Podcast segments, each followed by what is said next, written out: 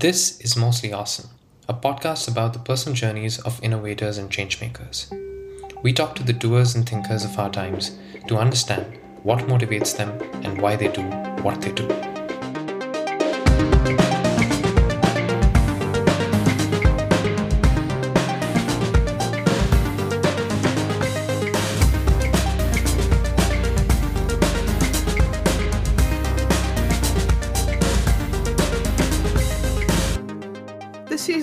To you by your hosts Anne and Swajid and the entire CDTM podcast team in Munich. In today's episode, we were delighted to have Hessam Lavi as our guest. Hessam is the CEO and co founder of Climatiq, a company that engineers and develops a carbon footprint intelligence platform. Hessam is no stranger to the world of venture building. After graduating from university and working at Google for several years, he founded two successful startups, JobSpotting and Berlin Startup Jobs, that shaped the future of the recruitment industry in Europe. After making a successful exit to California based smart recruiters, Hessam founded Climatiq in 2021. Climatiq is an open source, free to use emissions database that aspires to be the Wikipedia of carbon footprinting. Through an integration with its API, trusted emissions data can be accessed to calculate the emissions footprint of an organization in real time. During the course of this episode, we spoke about several topics that make Hessam's journey unique. We learned about his voyage from war torn Iran to Sweden to Ireland and finally to Berlin. We also took deep dives into the learnings that he drew from being a serial entrepreneur, how he built successful startups in the very competitive recruiting industry, and what it means to be an entrepreneur in the climate tech space today. Hessam dislikes being run of the mill with his answers, and his views on several of these topics are unique and truly refreshing. So, without further ado, let's jump right into the conversation that Anne and I had with Hessam Lavi. Hi, Hessam. We are actually super excited to kick off this season with you as our first guest today. Hi, Anne. Hi, Swajid. I'm really excited to be here. This is actually my first podcast, so I'm really excited about the conversation. All right. So, Hessam, you moved from Iran to Sweden at the age of 12, and then you spent the remainder of your formative years in Sweden. Tell us more about your experiences in these two countries and what is it like to change countries at such a young age? Yeah, I mean, I think the best way I can explain this is a, a real life changing experience. And I think most of us, luckily, we go through our lives in a pretty safe environment and live a pretty safe life and don't have to go through this oftentimes uh, challenging situations that you hear about on the news about wars about conflicts across the world where actually forces a lot of people to move and migrate so just to give you a background of myself so i was born in the first year after the revolution in iran where a long-standing monarchy was replaced by islamic fundamentalist rule if that doesn't sound bad enough basically six months after i was born Iran Iraq war broke out, which affected us heavily because we actually lived in the area of the country which was near the border and was very close to the war zones. But obviously, as a child, you don't really think about it the way grown ups do. As a child, you are play with your toys, you have your friends, you hang out with your parents, and so on. And these are basically based on the thoughts and the insights that I gained after the fact. So when I grew up and really trying to understand and analyze the situation, where you realize that everything you remember about your childhood was really surrounded by one topic, which was the war and conflict. Just to give you an example of what we're talking about here, is you can think of how the pandemic has, has affected us the last two years, right? You hear about in the news, you might get ill yourself, your studies or work situation changes because of it. You might even lose your job, uh, you might lose friends who pass away, and basically this is really something that becomes a major part of your life. And as how sad it is it is really reality. Things like my school was bombed right? And this was at that age when i was around eight or nine.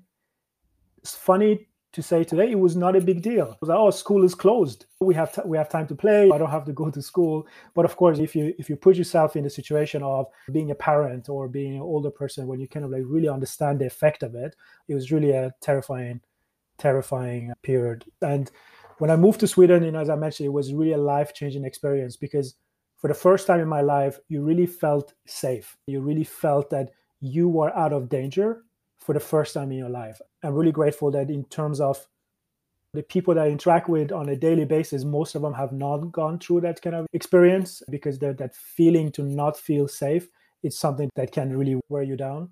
Wow, that's that's really amazing, especially the way in which you end up drawing an analogy with the pandemic for the rest of us.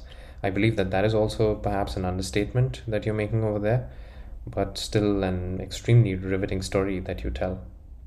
One thing I wonder is you just said that as a child, you don't really feel harsh experiences in the same way that adults do.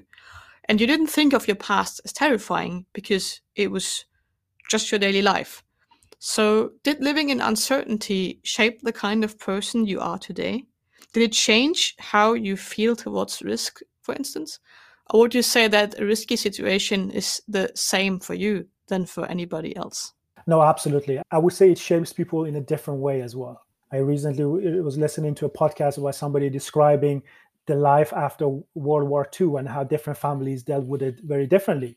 Some families felt very rejuvenated and happy to finally be free and the war is over and others felt very depressed and that really is not something that you can say this is exactly how it affects everybody so one is that kind of a feeling of uncertainty is something that i think about often if i really think of my thoughts on a daily basis how i make decisions you definitely look for situations where you you want to be out of danger and you know it sounds very primitive and it's not necessarily those words or those thoughts that go through my head. But if I look at a decision I've made over time, choosing career uh, paths, studying certain things, moving different places has been oftentimes with the aim of creating safety, creating certainty for myself, for my family, and for my uh, you know future.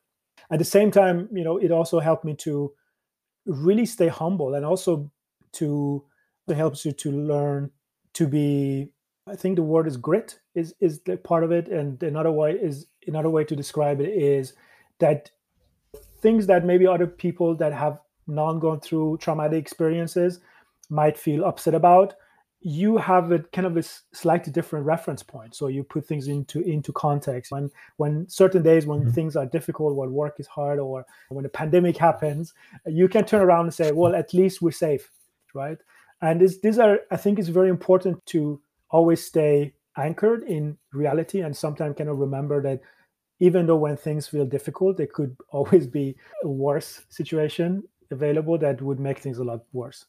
And then you just said that this shapes the career that you choose and your studies as well. And of course, I wonder your professional journey started at Google, in a way quite corporate, and you could say safe. Would you say you joined Google because of that desire to create certainty and safety for you? So I studied computer science in Sweden, and actually, a week after I graduated, I moved to Dublin and started working for Google. And, and the reason I moved right away was really because during my studies, I had the privilege to go to Canada for a year as, a, as an exchange student.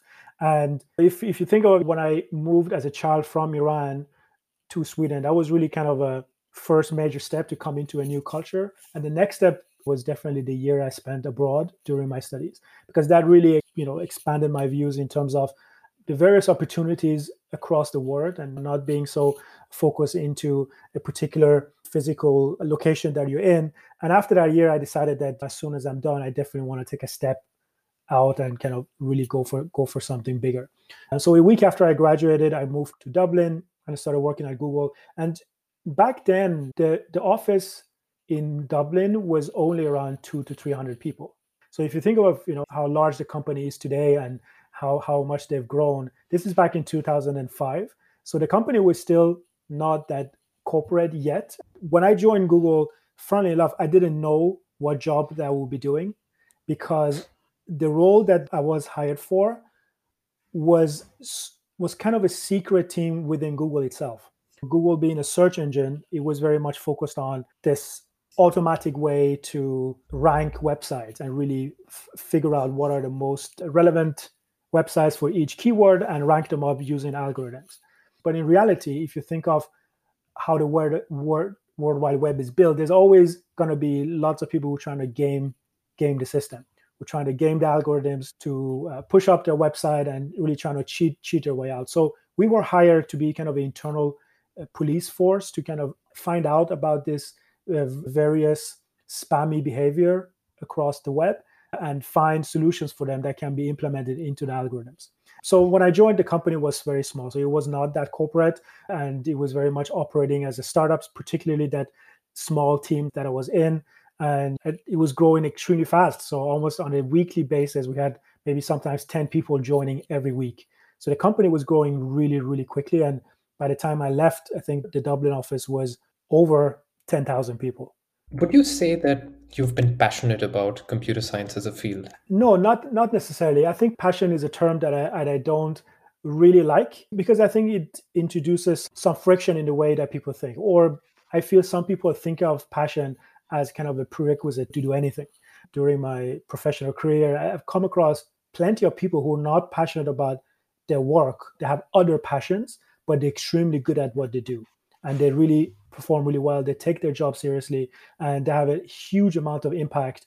But their real passion, if you think of passion was something that you think about all the time, can very well be something else. Sometimes when you when you read some business books or you hear listen to podcasts, it sounds like if you're not passionate, you have to really find your passion. And before you found that passion, you should stay put and and trying to figure it out, which which I think is not very productive. I like the fact that it's contrary to popular opinion and, and it takes uh, some amount of courage to say something that is uh, relatively unpopular. It's great that you're phrasing it that way. But let's maybe come back to your journey and talk about the time in 2009. So you were at Google from 2005 to 2009, and then uh, you moved from Dublin to Berlin, where you eventually founded companies for the next 12 years. How did you make this decision that you would want to move to this other city and how would you say the startup ecosystem in Berlin has evolved over the course of the last decade? I think the decision to move came very natural to me. You know, as you heard so far, me lived in different cultures, different countries, definitely gives you that confidence that you can actually go anywhere and feel at home.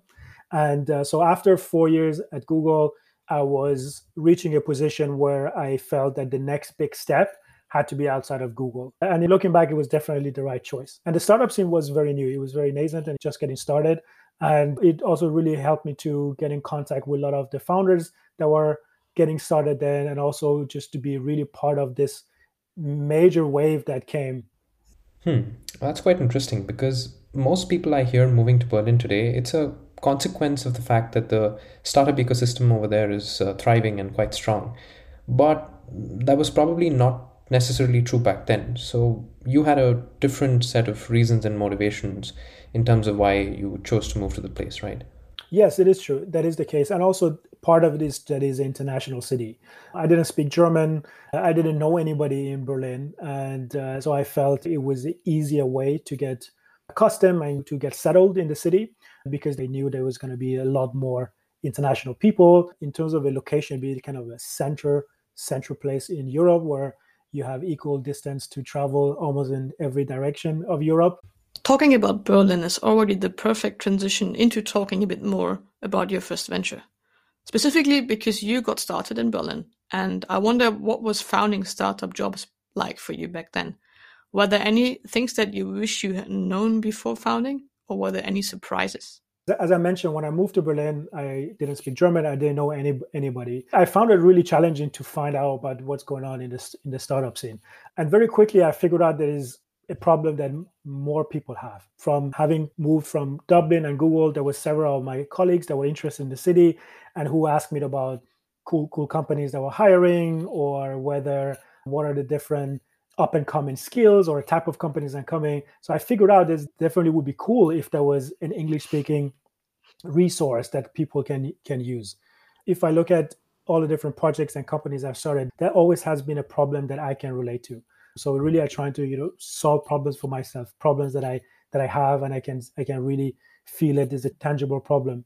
So I really saw this need to really connect international talent with this scene that was up and coming. I really thought about if if you look at London, how the startup scene looks like. Do we believe that Berlin can do something similar? And the answer to, for me was yes. And in that sense, I definitely very early saw that if we would reach the same scale in terms of number of companies, in terms of number of employees that are going to be needed, definitely these people need to come from abroad because because the German tech scene, the German culturally also you can see that oftentimes still a lot of university graduates don't necessarily look to startup as their first job this has changed obviously but back then it was it was even more so i started this i started to put together a job board a very simple job board And the first version was actually built with Google Forms. So it was really nothing fancy. I wouldn't call a startup or a venture. It was really a project that I started on my free time and coded myself. And after a couple of days, it was live. And I remember meeting one of the uh, a VC that had recently moved to Berlin because Berlin was up and coming, and we met. We had coffee, and he asked me what I was working on, and I just had my laptop with me. I said, "Hey, I just started this website for the Berlin Berlin tech scene with jobs." And said, "Oh, that's pretty cool." So he took a photo of it and tweeted it back then. And you know, this is 2010, late 2010. So he he tweeted a picture of this, and what happened next was TechCrunch picked it up and retweeted it, and then all of a sudden, the website just had tons of tons of traffic. So it was really a lot of coincidence and or maybe be the right place at the right time that that led to the job board just really taking off because as this kind of if you think of a, a platform, a two-sided platform where you need candidates looking for jobs and you need job opportunities to really connect them. And this is something that I had as a side project while I was working in other companies and other startups predominantly and for for almost two years i didn't make any money off the of the job board because it was free. It was free to post jobs. I just thought this was just a really cool thing for founders for companies who are setting up to be able to attract international talent who are looking to move to berlin. And the same for people myself. And really through getting feedback from some of these founders say hey maybe you should charge for this. This is extremely useful. I remember visiting an office in mitte where the founder kind of pointed at people and said, "This guy moved from Brazil through your website. This guy came through from Israel and he found the job through your site." And that was really the first time I could tangibly feel the value that I was that such a project can create. Because oftentimes with these digital tools, it's very difficult to kind of create these tangible things that you can really feel and touch and how it's actually impacting people on the other side. And that was really such an amazing feeling that I had for the first time where I really thought that this is this is such a great thing to have built and it's actually useful for so many different people and really has the ability to change people's lives. I just did a quick Google search on the site and I saw that LinkedIn was founded in 2003, which means that in 2011 or 13, when you founded Berlin Startup Jobs, you already had LinkedIn as a competitor. How did that impact your business? And in general, what do you think about the idea of founding in a space where there is already this tech giant of sorts that exists? And how did you go about differentiating yourself? Sure. So the job board was started in 2011, and not only LinkedIn existed, but lots of other job sites. On one side, you can you can argue that if you don't have competitors, you might be in the wrong market because competitors mean there is a demand and there is uh, opportunity for businesses to be to be built what we have seen over the years is definitely the strength of niche marketplaces. There is this famous image where somebody took uh, Craigslist and basically broke out all the different categories of Craigslist and put a logo on a huge company that was built on top of it. So I think you can look at it very similarly there that if you're really focusing on one particular topic, which is large enough to build a business around, you can definitely be successful. And for, for me, I mean, just to reiterate, I didn't have major plans with starting a company around jobs in Berlin. This is something that I just felt was a cool thing to do and, and a useful website to build. But if you look at it, if you really can target and laser focus on one topic, uh, you can definitely create interest and uh, generate interest around it and get people to use it.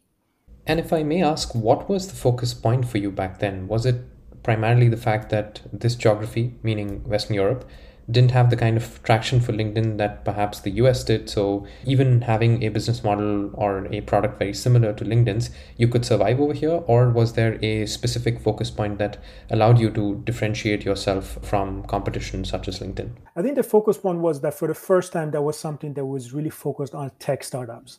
If you're a tech company and hiring, you don't necessarily want to be have your job listed among next to Siemens or Daimler or some other boring big company you're using a different language you're presenting a different ideas you have different visions and different drives. So therefore you're also looking for different kind of people.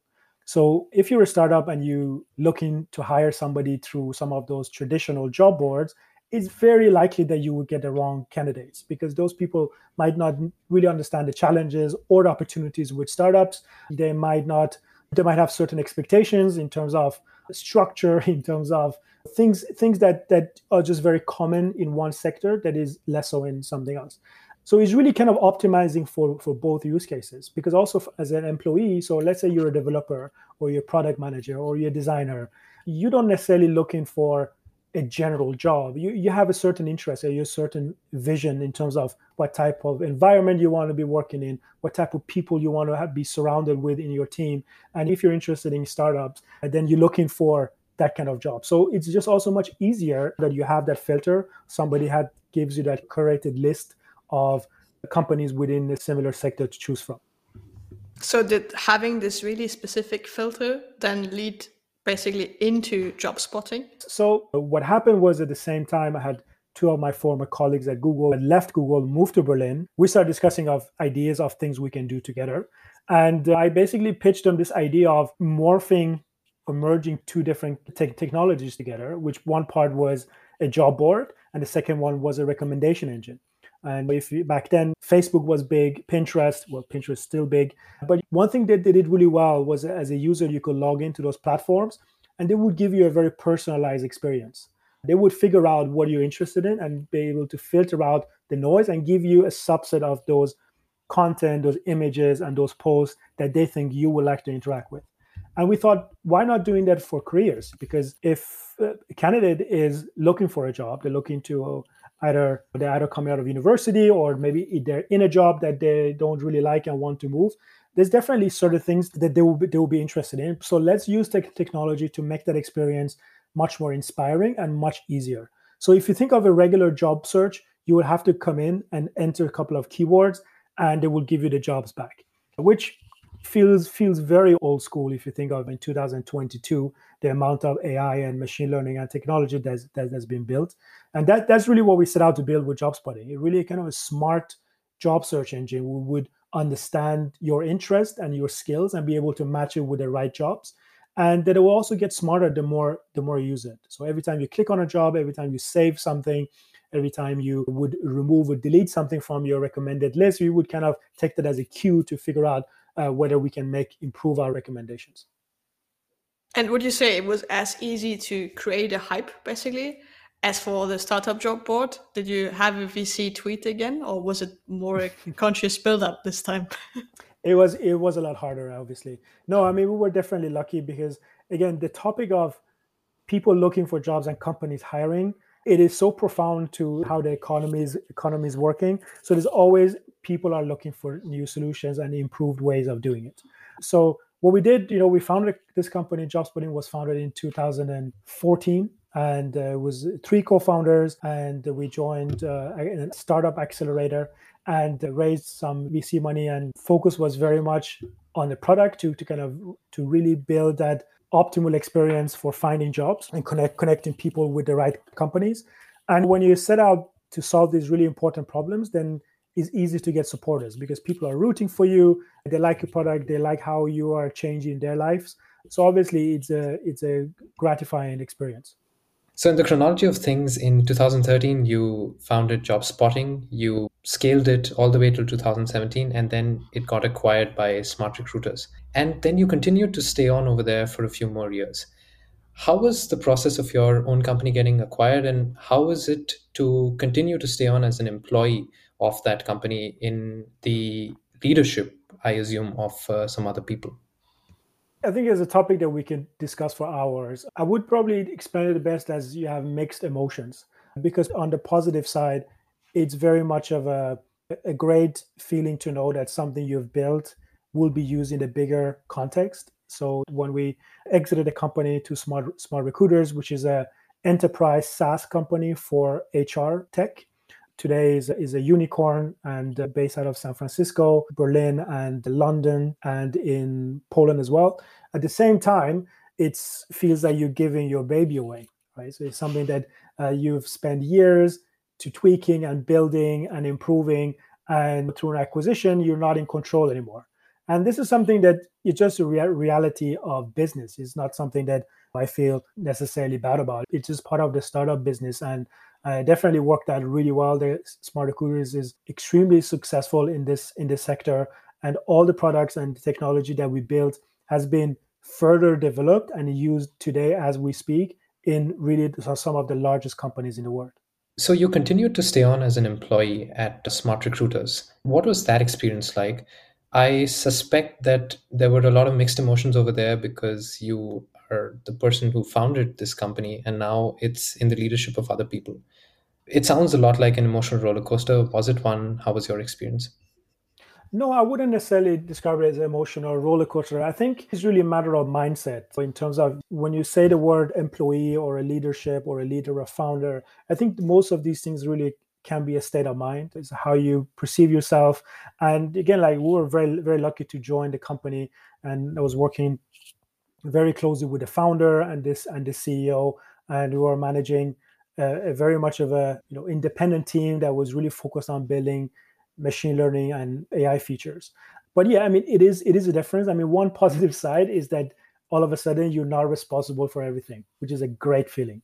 You can definitely have a bigger team to to work with and outsource some of your admin admin tasks and just just be able to ask for help and support when you when you need it. So that's a really really great feeling. And other than that, it's just a, a matter of staying efficient. You know, when, especially when you joining a larger company as a smaller team it's just it's just very important to be able to adapt to the new situation and really looking at everything from in terms of opportunities and and this is something that i think we did really well and this is one of the reasons it worked out and i wonder because you just said that it's basically also a choice of mindset and you are concerned for the mental health of founders and also part of the mentoring club in berlin what did you do, or what are you still doing to balance your own mental health as a founder? And how do you unwind from the, I guess, daily stress that you've had so far? Obviously, the mental health is a, is a major issue and is also an obstacle for for many people to stay productive and stay positive when they go through challenges of building companies, but just generally through through life. We're talking about a pandemic, and and I think trouble at work probably is the least, sometimes least of your worries these these days. I think if if I think of myself, I've been lucky to be surrounded by uh, really great co-founders. I think this is something that I would consider as a major recommendation for anyone who's looking to start a company is to not not go at it alone because it's extremely tough. There is a lot of day there are a lot of topics and there are many days where you feel like that you need to speak to someone openly and sometimes your employees are not the right people uh, to go to uh, so having great co-founders really, really helped.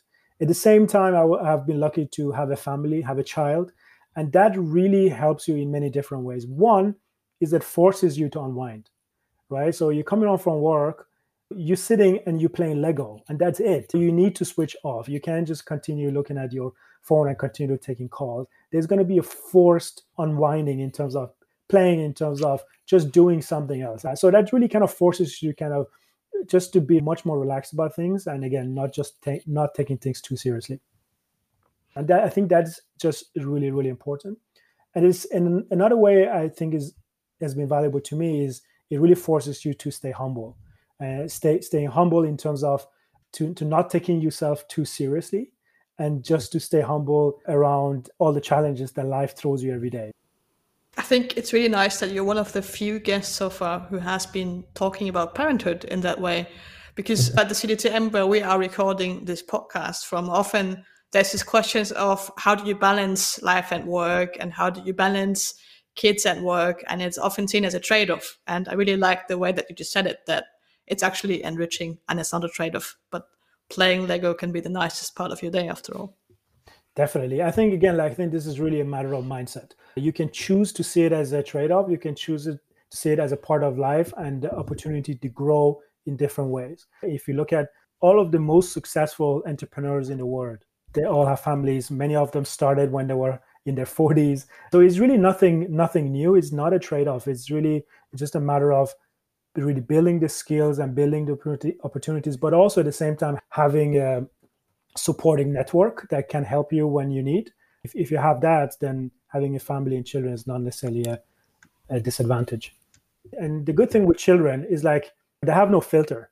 They tell you exactly what they feel about you and about themselves. And that, that that is really sobering. You get the unfiltered view of people and it really can help you to develop skills to deal with employees and just with yourself. yeah, that's an interesting take on things. I actually also want to talk to you about your background and your studies in computer science. I have a background in computer science, and people often tell me that computer science is proverbially considered the perfect background for a startup founder because you have all the tools to be able to build things. But I still imagine that despite all this, there would be a number of challenges and skill deficiencies that one would experience, perhaps on the business side of things. Was that the case with you? And if so, how were you ever able to overcome those? Yeah, I think I think having a computer science background helps, but it's definitely not su- sufficient because if you think of building a business, so not a product, not a not a tool, not a software, but if you're thinking of building a business, the business really consists of many different parts. So, and of course, your the product and your solution are building in one part of it, but being able to distribute your product, sell, marketing, hiring people, and really managing a successful team, a productive team are really challenges that probably some couple of years in university learning computer science is not going to teach you. So I studied computer science. I have a master's degree, which is a four-year studies, and and just to be completely honest, I didn't really enjoy all those four years as much as I would like to. I remember sometimes you go on the first day of a new course and you're sitting there and you're thinking, holy moly. And I think one of the biggest lessons I've learned that there is no magic skill, there is no magic tool to be successful. If you think about what we do, and even while you're at university, oftentimes it's really about hard work and determination. Because most of the skills today can be can be taught. There are there are great YouTube videos, there are great seminars and books that, that can that can be read. So it's really a matter of hard work and determination and just staying open-minded, but also to be able to have the courage to ask for help when you need it. All your past businesses have been centered around recruiting and the future of work, which is a domain where you have personally gathered a lot of experience. And now you founded Climatiq, and I would personally say that these domains, HR and climate, are quite far well away from each other. So, what makes you feel that you are the right person to suddenly found in the climate tech space?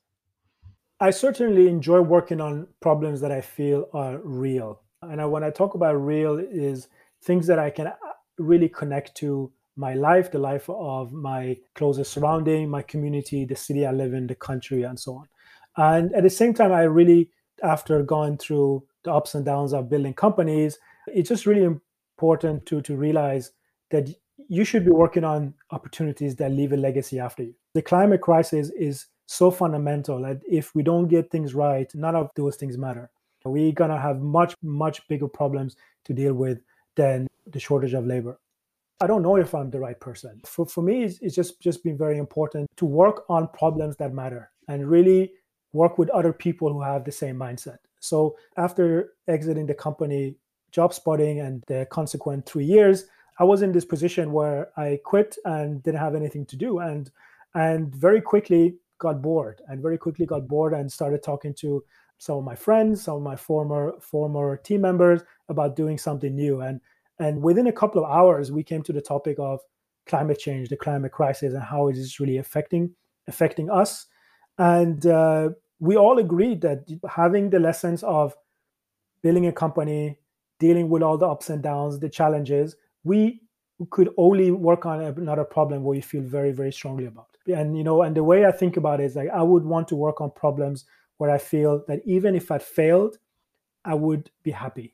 I would be happy that i tried and although it didn't work i still did what i could do. And this is how i feel about the climate crisis. And i'm not an expert and i think there's also a misconception with founders that externally that people think they're experts in within a certain topics or have some magical skills. But oftentimes these are people who are first of all driven and they have determination and the energy to to make a change.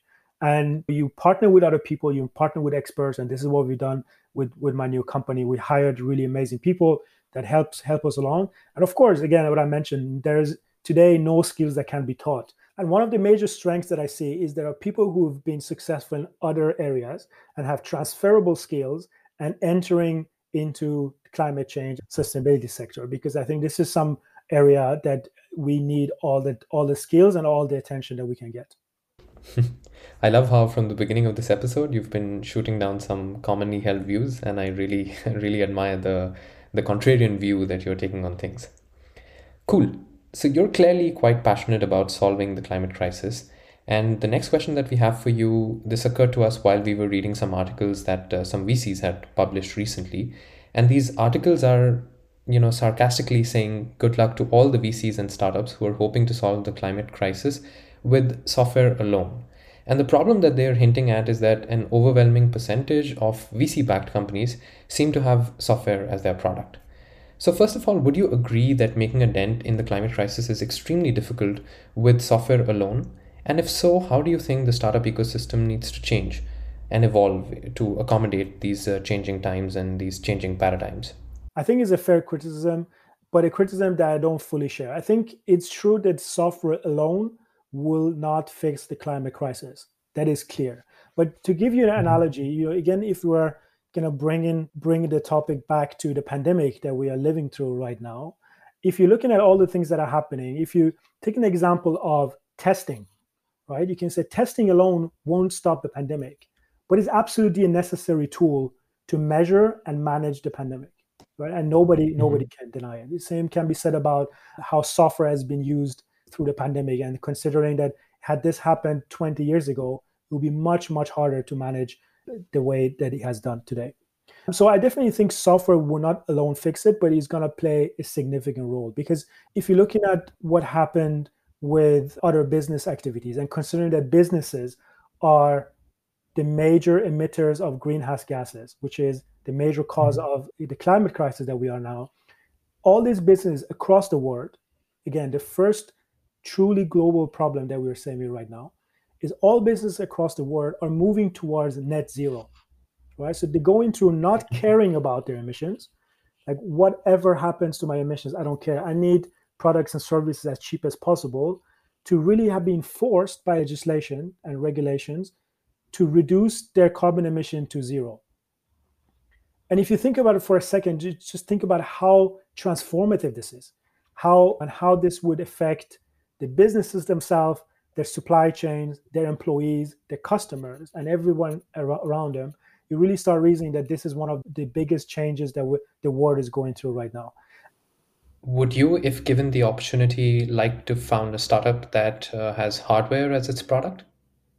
I think that the challenges with building hardware businesses are significantly higher than software businesses because you need to iterate very quickly on your on your idea based on feedback and based on the input of, of your customers. And doing this with hardware products is just so much harder than than than mm-hmm. with software.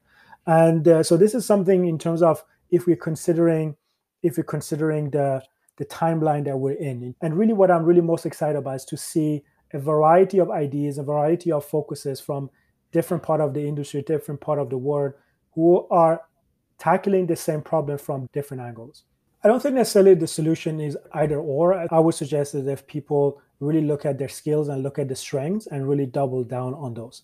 So if somebody's strengths in mechanical engineering or hardware solutions, that's definitely something they should really focus on and really excel at because we need we need all the help that is that is needed. Hmm. Yeah, that sounds fair enough. So let's maybe talk about the work that you guys are doing at Climatiq. As I understand, Climatiq is an open source and free to use emissions database, and in the future, you guys aspire to be the Wikipedia of carbon footprinting. This is quite different from the business models of your past ventures, and we are quite curious about this part of it being an open source database. Would you say that this decision of making it an open source database was perhaps a moral decision that even perhaps came at the expense of a competitive advantage? And how does it being an open source database really impact your business model in the long run? So maybe I can start with tell you a little bit about Climatiq, which is a carbon intelligence solution. So you can really think of it as a backend solution to automate carbon emission measurements inside other software. Uh, and mm-hmm. what we offer is an open database, as you mentioned, with all the scientific data that various researchers or governmental agencies have researched and published about the emission factors of various activities. The, and the next layer of that is we're offering a layer of computations to really make it easy to connect this data with real life activity. And the last layer is an API that helps you to integrate it inside other software. And the, the database that you mentioned, we decided to offer as an open database. And there are several reasons for this. The first reason for this is the data that you can find there today is already public. So these are the, the, the German Environmental Agency or the corresponding agency in the UK or in France or United States that have already published this data. So we are taking this, and the only right thing to do is to keep it open. And there are many companies in this area, other startups that we compete with in the same space that are taking this data and putting behind a paywall. We don't think this is the right thing to do. And this was a decision we, we made early is that we definitely want to make sure that this data becomes more useful and more accessible to anybody who wants to build something with it. And the great thing about open data and open source in general is that it gives you the opportunity to solve every problem only once. And particularly if you think of the climate crisis that we are facing, we really cannot afford people reinventing the wheel over and over again. So for us, open source and open data is really the only way we can have that velocity and speed and the impact that we absolutely need within the next eight years and until to 2050 to reach the goals that the world has set for its for itself. And so the open database really, again, it allows other people to quickly access the data. And on top of it, we're offering an API that can be used to connect this data into other software, into other solutions and uh, applications to be to really surface carbon emission metrics in a way that helps companies to understand their footprint and taking steps to reduce it and, and manage it effectively. I do wonder though, because Srajit and me have both been product managers in, in the past. Coming from a product perspective, I guess it's very different to build a product that is in the end an API, right? So, what is different to having something that has a front end from the product management perspective? You're basically struggling with the same challenges as any other business. One is to capture customer feedback, and two is to improve your product so it works for them. If you think of some of the really successful companies out there that are building an API, think of Stripe, you could think of Twilio, you can think of Segment, and there's really countless number of software companies that where the main product is just an API, right? And this is something that is not new; it's been popular for for many many years and there's been really large business that be able to capture it. Because api is really nothing else just a building block. It's really the, the pipes that are running running the internet. Everything all software all apps are built with various different apis and oftentimes mixing different products and services together to to really morph into a new product. So an api for us was necessarily more harder. It was actually the thing that made the most sense. Because when we when we got together with I have two co-founders, and when we got together to really discuss ideas and figure out what area we would want to tackle, we basically looked at the skills that we have, which is all about technology, data, and managing managing just unstructured data. And what we're looking at what companies do in terms of decarbonization, we really see it as a data problem. Uh, data problem in a sense that most businesses today do not know what their carbon footprint is. They don't know how much they emit. They don't know how they compare to their competitors and so on and so forth. So if you don't know this number, it's just it's just going to be very hard for you to make any kind of decisions or even have an opinion about it, right? Uh, so we're really looking at the data, and if you're looking at these complex businesses that oftentimes have a high amount of emission, so let's think about a manufacturing business or a, or a petrochemical or a chemical company. You really start seeing the, the, the challenges for them to gather their operational data in a way that they can make sense of it. So they can really build custom solutions that fits their specific problem. Because if you're looking at the world, if you look at the different companies and sectors, they all have different problems. There's companies have different sizes, they have different processes they're using, they're in different countries. So it's very much not a one size fits all. It's really all custom problems, and the API allows them to really quickly build something that fits themselves best. Looking at other companies, what I feel is pretty different for you is that you basically have this open source data set as a core. And I do wonder what you would recommend to other founders who want to build a business or a product around providing or building on open source data sets as well. I think you can look at the open data and open source really as a strategy for growth as well, and not necessarily as a as a risk factor or something that creates friction. Because what open data really allows us to do is also to allow collaborators in. So this means that it's not going to be the team at Climatiq. I mean, we already have senior experienced climate data scientists who work with this data, but we, it also allows us to welcome in other researchers, other agencies collaborators who feel passionate about this problem to help us to grow that database and really our business model is formed around other type of services and products that we offer on top of it. Because if you think of again if you take an example of a company who needs to reduce their carbon footprint and carbon emissions really the first thing they do is to figure out their emissions today to really set that benchmark. And based on that they're going to be working on this problem for years to come to successfully bringing it down to zero you know we could talk about a process that could take 10 15 20 and sometimes longer. So really you know measuring your footprint is the first step and we think as a company we have the opportunity to partner with these companies from the beginning and really become be the partner along this journey as they move towards net zero. And there's going to be many different products many different solutions that we need on top of this that we'll be able to help them build and have, be, be able to support them along so by next year, around 50,000 new companies will have to disclose their carbon emissions publicly. Right? So, so that this number needs to, and this number needs to be accurate and needs to be trustworthy. So carbon accounting is really is a new process similar to marketing, sales, HR. So these companies are creating new units, uh, creating new resources, hiring people to really help them with carbon accounting, reduction, and really managing those net zero goals. And today, this is done predominantly by consultants, which is very very manual it's very time consuming and oftentimes using spreadsheets they're using very basic forms that are being emailed emailed around to gather this data. So really this what we see is a world where these tasks become more and more automated so that companies can really focus on the impact they need to be making and not necessarily on on the calculations. So we see carbon accounting to become more automated over time and more based on software and a lot less manual than than, than it is today all right, then that already brings us as promised to the end of the third block, and we're going to move into the fourth and the last block, which is uh, your toolbox. So, what is one book that everyone should read? That's a very hard question because I think there's people should read many many books, and uh, if if I look at the kind of stuff I read, is like I I try to not read business books because I find them often very boring and very long. But there's definitely some great business books out there, and if you read through a couple of them, you realize that the core ideas could be summarized in a Medium post or in a 20 minute podcast or or a half an hour video on on YouTube. So this is basically what I do when I when I hear about great business books. I, I Google the author's name on Spotify or look through YouTube to kind of see some interviews of it. But I definitely think reading and books are something that's been very transformative for me. And I really try to read as much fiction as possible.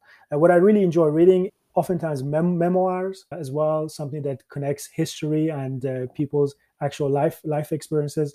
Two books that I would recommend in, the, in this topic is a book called Persepolis by Marjane Satrapi, which is a graphic novel written by an, an Iranian artist, author that immigrated from from Iran, and those books are hugely popular. There's also been a movie that was in the cinemas based on it that I definitely would recommend for you to read.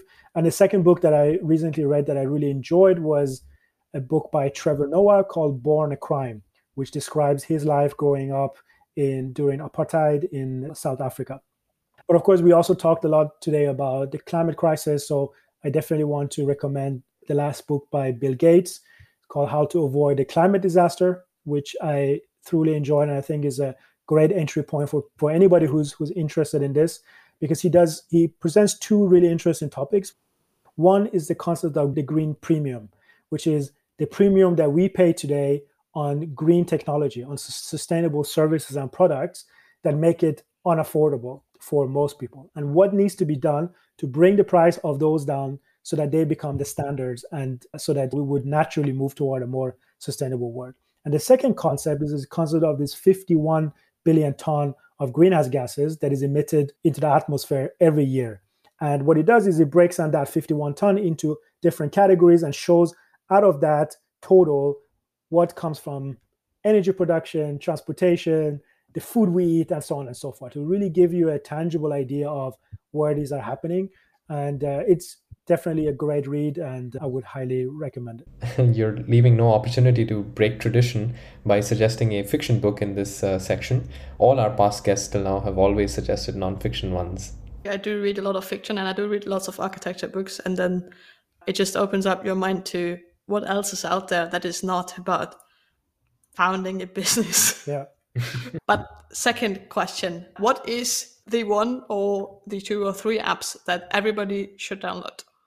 This is a diff- difficult question because, contrary to popular belief, I think apps don't make your life easier. Sometimes it adds more clutter to your to your mind. And i definitely would recommend people to turn off the email notifications and delete social social apps something that i've done the last years and you know really really happy about it. But one thing that i use late that i've used lately that i really enjoy is an app that called the five minute journal uh, which is really built around the habit of gratitude and kind of like really writing down things that are that are you grateful for every day and beginning of the day and the end of the day and it really takes probably less than five minutes and there has been research done around the power of gratitude and kind of to, to managing mental health and happiness.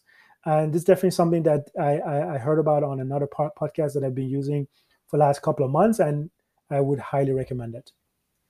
Perfect. Then, on the topic of podcasts, we've got to ask you what is one podcast that everybody should listen to? If again, if you're interested in the, all the innovation that is happening within sustainability, the future of energy, transport. There's a great podcast called Switched On that is produced by Bloomberg, mm-hmm. where they really mm-hmm. are covering all the different different topics and sometimes have these kind of a great in-depth discussions about technologies about new ways that steel can be produced or the various new regulations and laws that have been that have been uh, put in place by european union or what's happening and the second podcast that i thoroughly enjoyed that i've been listening to for years is one called akimbo uh, by Seth Godin, which is a marketing guru, an American marketing guru that has written numerous books about marketing. And uh, it really is very short, 15 minutes podcast, several several times a week that give you a very good way to kind of really open your mind to new ideas. What routine do you follow that you would also recommend to our listeners?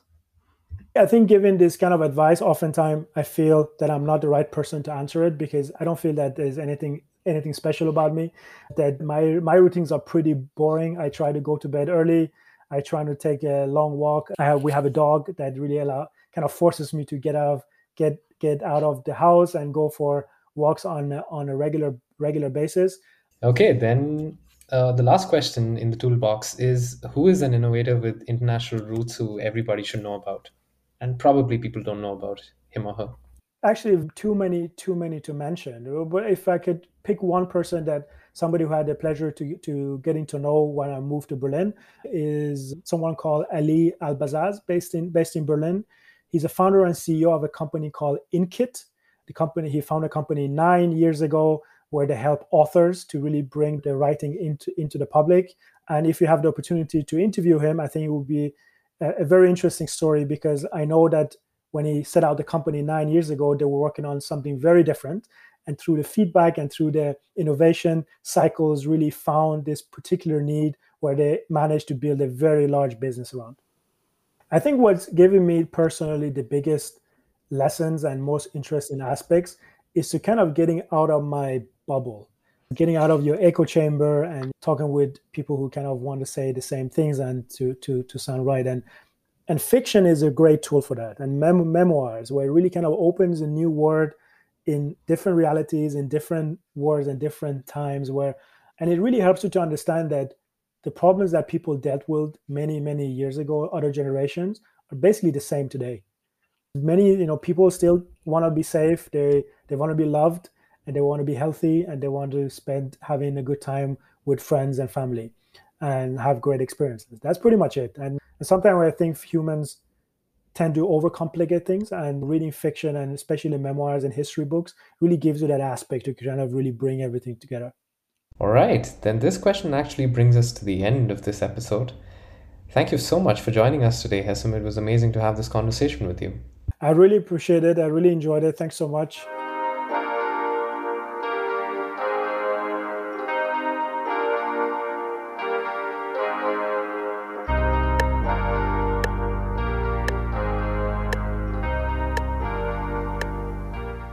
This season of Mostly Awesome podcast is brought to you by CDTM, Center for Digital Technology and Management. This episode is a product of great teamwork together with Srajit Sakuja, Ann-Christine Ga, Yulia Kozlovskaya, and Miriam Schmidt. If you like our podcast and you would like to support our work, please rate us on the platform you're listening on and tell your friends who might be interested in topics we discuss about Mostly Awesome. We'd like to invite inspiring guests with diverse cultural backgrounds to our podcast. Our inbox, podcast at cdtm.de, is open for warm intros. Thanks for tuning in. See you in two weeks.